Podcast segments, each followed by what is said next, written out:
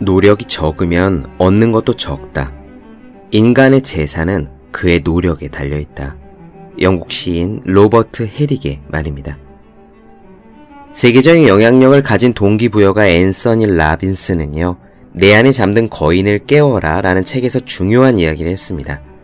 성공의 핵심은 고통스러운 과정을 즐거운 결과와 연결하는 능력에 달려 있다라고요. 공부하는 사람들이 귀담아 들어야 할 말입니다. 잠을 참는 고통, 허리가 아픈 고통, 엉덩이 땀띠의 고통을 반기는 사람은 아무도 없죠.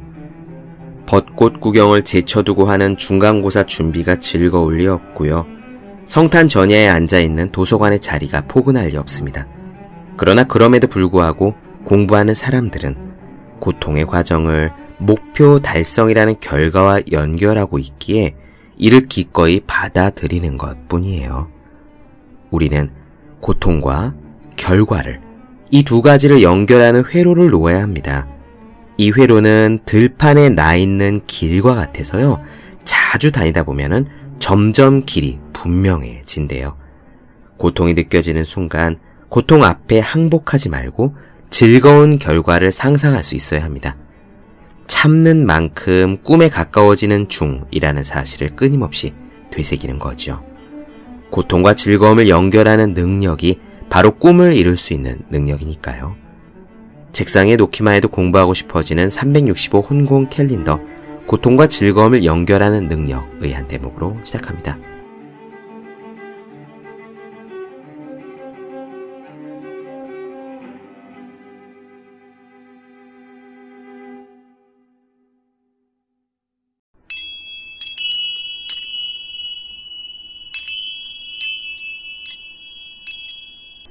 안녕하세요. 본격 공부자극 팟캐스트 서울대는 어떻게 공부하는가 한재우입니다. 우리는 엔젤라 더코어스의 그릿을 살펴보고 있는데요. 오늘은 그릿의 마지막 편을 나누어 드리겠습니다. 마지막 편의 제목은 천재가 아닌 모든 이들에게입니다. 여러분들은 어떠십니까? 스스로 생각하기를 나는 천재인 것 같아 라고 느끼신 적이 혹시 있나요? 지금은 그럴 일이 별로 없다고 하신다면 옛날에는 혹 어떠셨습니까? 학창 시절에, 어린 시절에는 어떠셨나요? 제가 장담할 수는 없겠지만 자기 스스로를 일러 나는 천재인가 봐 라고 생각하거나 혹은 자각한 적이 있는 분은 흔치 않을 겁니다. 적어도 저는 그랬던 적이 없어요. 저는요, 제가 머리가 좋다고 생각한 적이 없습니다 라고 말하면은 사실 어떤 분들은 그 말을 믿지 않으시거나 혹은 또 다른 형태의 잘난 척으로 오해하셔서 기분 나빠하시는 분들도 계셨었거든요. 하지만 그럼에도 불구하고 저는 정말로 타고난 머리가 좋다라고 생각한 적은 없었습니다. 그 말을 다르게 표현하면은요, 적어도 공부에 있어서는 노력한 것 이상으로 뻥튀기 되어 무언가를 공짜로 얻어본 기억은 없다라고도 말씀드릴 수 있겠네요. 다른 분들이 보시기에 어떨지 모르지만 저는 정말로 그랬습니다. 어쩌면 저는요, 그런 저의 경험 덕분에 무라카미 하루키의 저 말을 아무렇지 않게 받아들이는지도 모릅니다. 하루키가 스스로를 일러 일하는 노역마라고 표현한 적이 있지요. 자기는 끝내주는 백마도 잘 빠진 준마도 아니란 겁니다. 그저 꾸역꾸역 밭을 가는 일하는 노형마의 심정으로 글을 쓰고 살아왔대요. 하루키는 단 한 번도 스스로를 일러 내 안에 천재성이 있다, 천재성이 샘솟는다 라는 식으로 말하지 않았습니다. 직업으로서의 소설가 어딘가에서는 오히려 정반대의 이야기도 했던 것으로 기억해요. 재능이라는 것이 있기는 있는데 그것이 너무나 깊이 감춰져 있어서 그걸 파는데 힘을 많이 썼다고요. 대신 그 덕분에 자신감이 생겼다. 아무리 깊이 광맥이 있어도 판을 끈기는 있다는 느낌이다. 라고 했죠. 역시 다른 표현으로 하면 내 이름은 빨강의 소설가 오르한 파묵이 바늘로 우물을 파는 심정으로 글을 썼다. 라고 이야기한 것에 비유할 수 있을 것 같아요. 그릿에 대해서, 끈기에 대해서 꽤 많은 시간을 이야기했습니다. 저는 또 혼자 하는 공부의 정석에서 300페이지에 걸쳐서 이야기했죠. 같은 메시지입니다. 타고난 것은 없다. 노력하면 된다. 그리고 노력하는 힘조차, 노력하는 방법조차 연습을 통해 길러질 수 있다. 이런 메시지를 요약 정리하기에 퍽으로 적절하게도 엔젤라 더커스는 마지막 편에 천재가 아닌 모든 이들에게 라는 제목을 붙였습니다. 그릿에 대한 마지막 이야기 나누어 드리면서 이 이야기가 여러분들 모두에게 많은 도움이 되셨기를 진심으로 바란다는 말씀 전하고 싶습니다. 그러면 그릿에 대한 마지막 이야기 시작하겠습니다.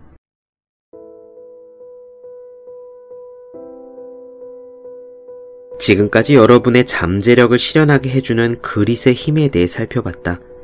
내가 이 책을 쓴 이유는 인생이라는 마라톤에서 우리가 어디까지 갈지를 좌우하는 요인이 그릿, 즉, 장기적인 목표를 향한 열정과 끈기이기 때문이다. 우리는 재능에 현혹되어 그 단순한 진실을 간과하고 있다. 이제 거의 이야기가 끝나간다. 그러므로 몇 가지 맺은 말로 이야기를 마무리 지어야 한다. 첫째는 여러분도 그릿을 기를 수 있다는 것이다. 여기에는 두 가지 방법이 있다. 먼저 여러분 스스로 안에서 밖으로 그릿을 키워나갈 수 있다. 여러분은 관심사를 개발할 수 있다. 현재의 기술 수준을 능가하는 도전 과제를 매일 연습하는 습관을 들일 수도 있다. 여러분의 일을 자신보다 커다란 목적과 연관 지을 수 있다. 그리고 모든 희망이 사라진 것 같은 때에도 희망을 배울 수 있다. 다음으로 밖으로부터 안을 향해 grit을 길러갈 수도 있겠다. 우리의 grit 개발은 부모, 코치, 교사, 상사, 멘토, 친구 등 다른 사람들에게 크게 의존하고 있다. 이 책을 마무리하면서 내가 떠올린 생각은 행복에 대한 것이다. National Spelling Bee에서 우승하든 웨스트 포인트에 합격하든 또는 어마어마한 매출액을 달성하든 간에 성공 자체가 여러분의 유일한 관심사는 아닐 것이다. 당연히 여러분들은 행복을 원한다. 행복은 성공과 연관이 있지만 동일하지는 않다. 그릿이 강해져서 성공을 한다면 행복은 어떻게 될까? 몇 년 전 나는 이 질문에 대한 답을 찾기 위해 미국의 성인 2,000명을 대상으로 설문조사를 했다. 그리고 그릿과 삶의 만족도의 관계를 연구했다. 나는 내 인생을 다시 산다고 해도 아무것도 바꾸지 않겠다.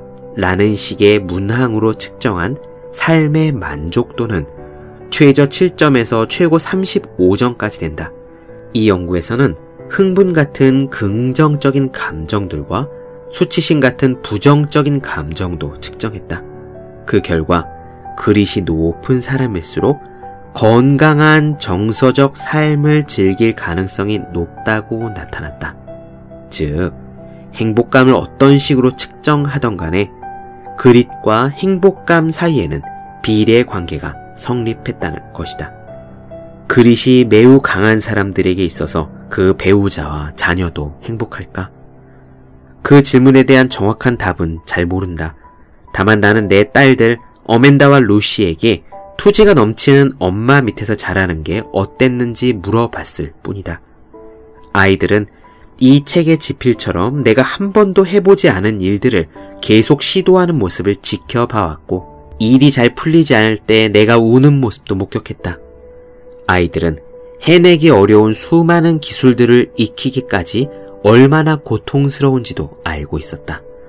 그래서 한 번은 식사 자리에서 이렇게 나한테 묻기도 했다. 엄마는 왜 항상 의식적인 연습 이야기만 해요? 왜 모든 대화가 엄마의 연구로 이어져야만 해요? 어벤다와 로시는 내가 조금만 더 느긋해지고 함께 테일러 스위프트 얘기를 더 많이 나누길 바란다. 하지만 아이들은 내가 그릇의 전형이 아닌 다른 사람이 되기를 바라지는 않는다.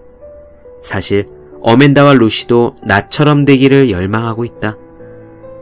그들도 몹시 힘든 일이라 해도 자신과 타인을 위해 중요한 일을 시도하고 잘 해낼 때 느끼는 만족감을 맛보았다. 그래서 더 경험하기를 원한다. 그들은 현실 안주도 그 나름의 매력이 있긴 하지만 자기 잠재력의 실현에서 오는 충족감과 맞바꿀 만한 가치는 세상에 없다는 사실을 이미 인식하고 있다. 투지가 지나치면 나쁠 수도 있을까? 나는 투지가 너무 지나칠 수도 있나 라는 질문에 대한 답 역시 아직 찾지 못했다. 아리스토텔레스는 좋은 것도 지나치면 좋지 않다고 했다. 예컨대 그는 용기가 부족하면 비겁해지지만 지나치면 어리석은 행동을 하게 된다고 말했다. 같은 논리로 하면 친절과 관대함, 정직과 자제심도 지나칠 수 있다. 나는 지금까지 아리스토텔레스가 용기에서 말한 것을 그릿에서 발견하지는 못했다. 그럼에도 불구하고 모든 선택에는 반대급부가 있으므로 그릿에도 역시 부작용이 따른다고 해도 이해할 수 있을 것이다. 포기가 최선의 방책인 상황들을 쉽게 떠올릴 수 있지 않은가? 여러분들도 어떤 생각이나 스포츠, 직업 혹은 연인에게 정도 이상으로 집착했던 경험이 있을 것이다. 하지만 그릿 문화가 지나치게 확산될 가능성은 매우 낮아 보이므로 그런 걱정은 하지 않는다. 당신이 퇴근해서 배우자에게 와, 우리 사무실의 직원들은 다들 너무 끈기가 넘쳐. 각자 중요한 목표를 너무 오래 붙들고 있어. 너무 지나치게 노력해. 열정이 조금만 덜 했으면 좋겠는데. 라는 식으로 불평할 날이 과연 올까? 최근에 나는 미국 성인 300명에게 그리 척도 검사를 부탁했고 자기 점수를 받았을 때 어떤 기분이 들었는지 말해달라고 요청했다. 많은 사람이 자기 점수에 만족했고 일부는 조금 더 투지가 있기를 바랬다.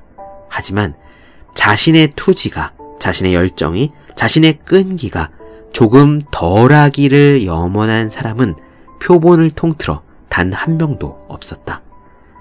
나는 우리 대부분이 투지가 약해지기보다는 강해지는 편이 나을 거라고 확신한다. 더 이상 투지가 강해질 필요가 없는 사람도 있겠지만 그런 이유에는 드물다. 물론 그릿이 성공의 전부는 아니다. 종종 왜 그림만 중요하다고 생각하느냐는 질문을 받기도 하는데 나는 정말로 그렇게 생각하지 않는다. 분명히 말해두지만 나는 아동기를 벗어나 성인기를 향하고 있는 내 아이들이 오직 그림만 발달하기를 원하지는 않는다. 그들이 무엇을 하든 잘하기를 바랄까? 물론 그렇다. 하지만 탁월함과 선량함은 다르다. 만약 반드시 선택해야 한다면 나는 탁월함보다는 선량함을 우선으로 꼽을 것이다. 심리학자로서 나는 그릿이 개인의 유일하거나 가장 중요한 성격 특성이 아니라고 분명히 말할 수 있다. 사실 사람들이 타인을 어떻게 판단하는지 조사한 연구에서는 다른 어떤 성격 특성들보다도 도덕성이 우선적인 것으로 드러났다.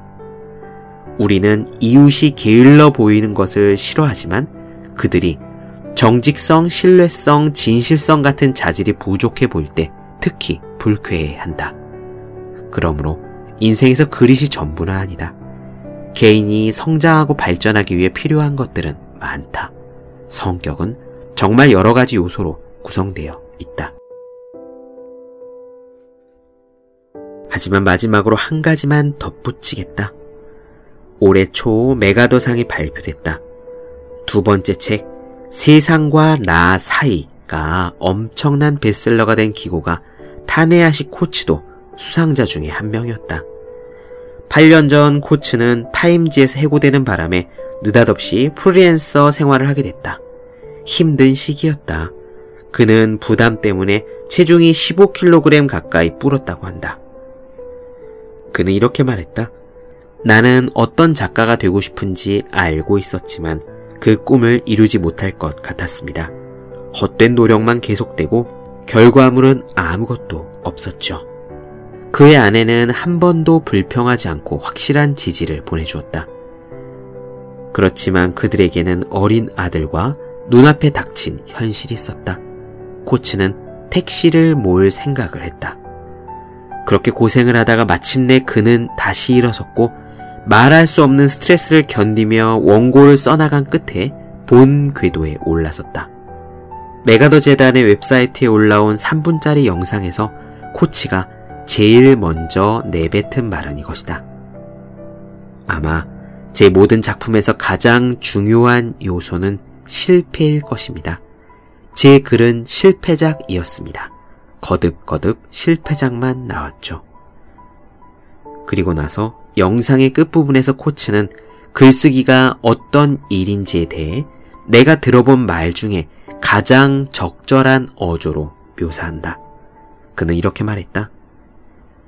글쓰기의 어려움은 지면에 옮겨진 자신의 형편없는 글과 서툰 글을 보고 잠자리에 들어야 한다는 데 있다.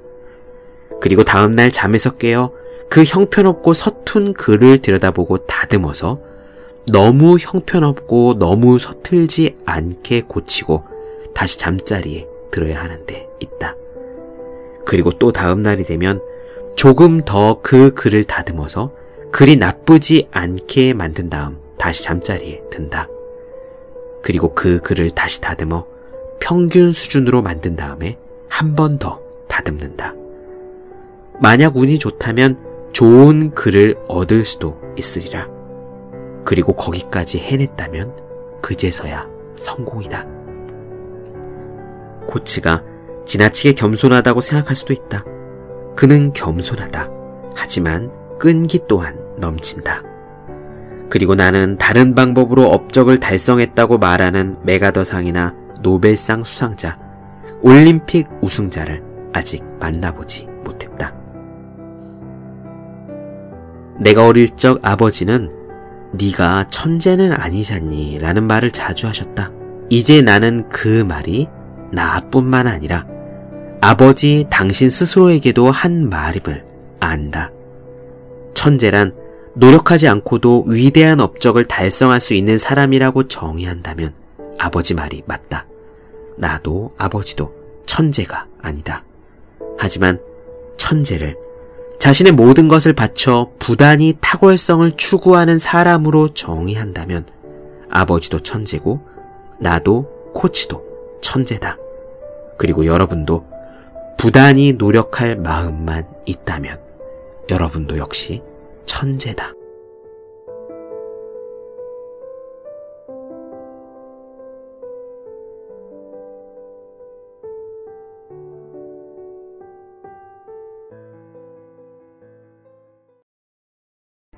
본격 공부작업 팟캐스트 서울대는 어떻게 공부하는가 엔젤라 더커스의 그릿 나눠드렸습니다. 더 많은 이야기가 궁금하신 분들, 질문사항 있으신 분들은 제 네이버 블로그 허생의 즐거운 편지, 다음 카카오 브런치, 한조의 브런치, 인스타그램에서 해시태그 서울대는 어떻게 공부하는가, 유튜브에서 서울대는 어떻게 공부하는가 검색해 주시면 좋겠습니다.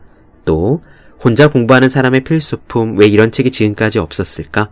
학생, 수험생, 취준생, 직장인 등 혼자서 공부하고 계시는 모든 분들을 위해 마련한 혼자 하는 공부의 정석, 그리고 책상에 놓기만 해도 공부하고 싶어지는 1일1 공부자극 캘린더 365 혼공 캘린더를 주위에 공부하시는 분들께 선물해 주시면 좋겠습니다. 오늘 여기까지 할게요. 전 다음 시간에 뵙겠습니다. 여러분 모두 열심히 공부하십시오. 저도 열심히 하겠습니다.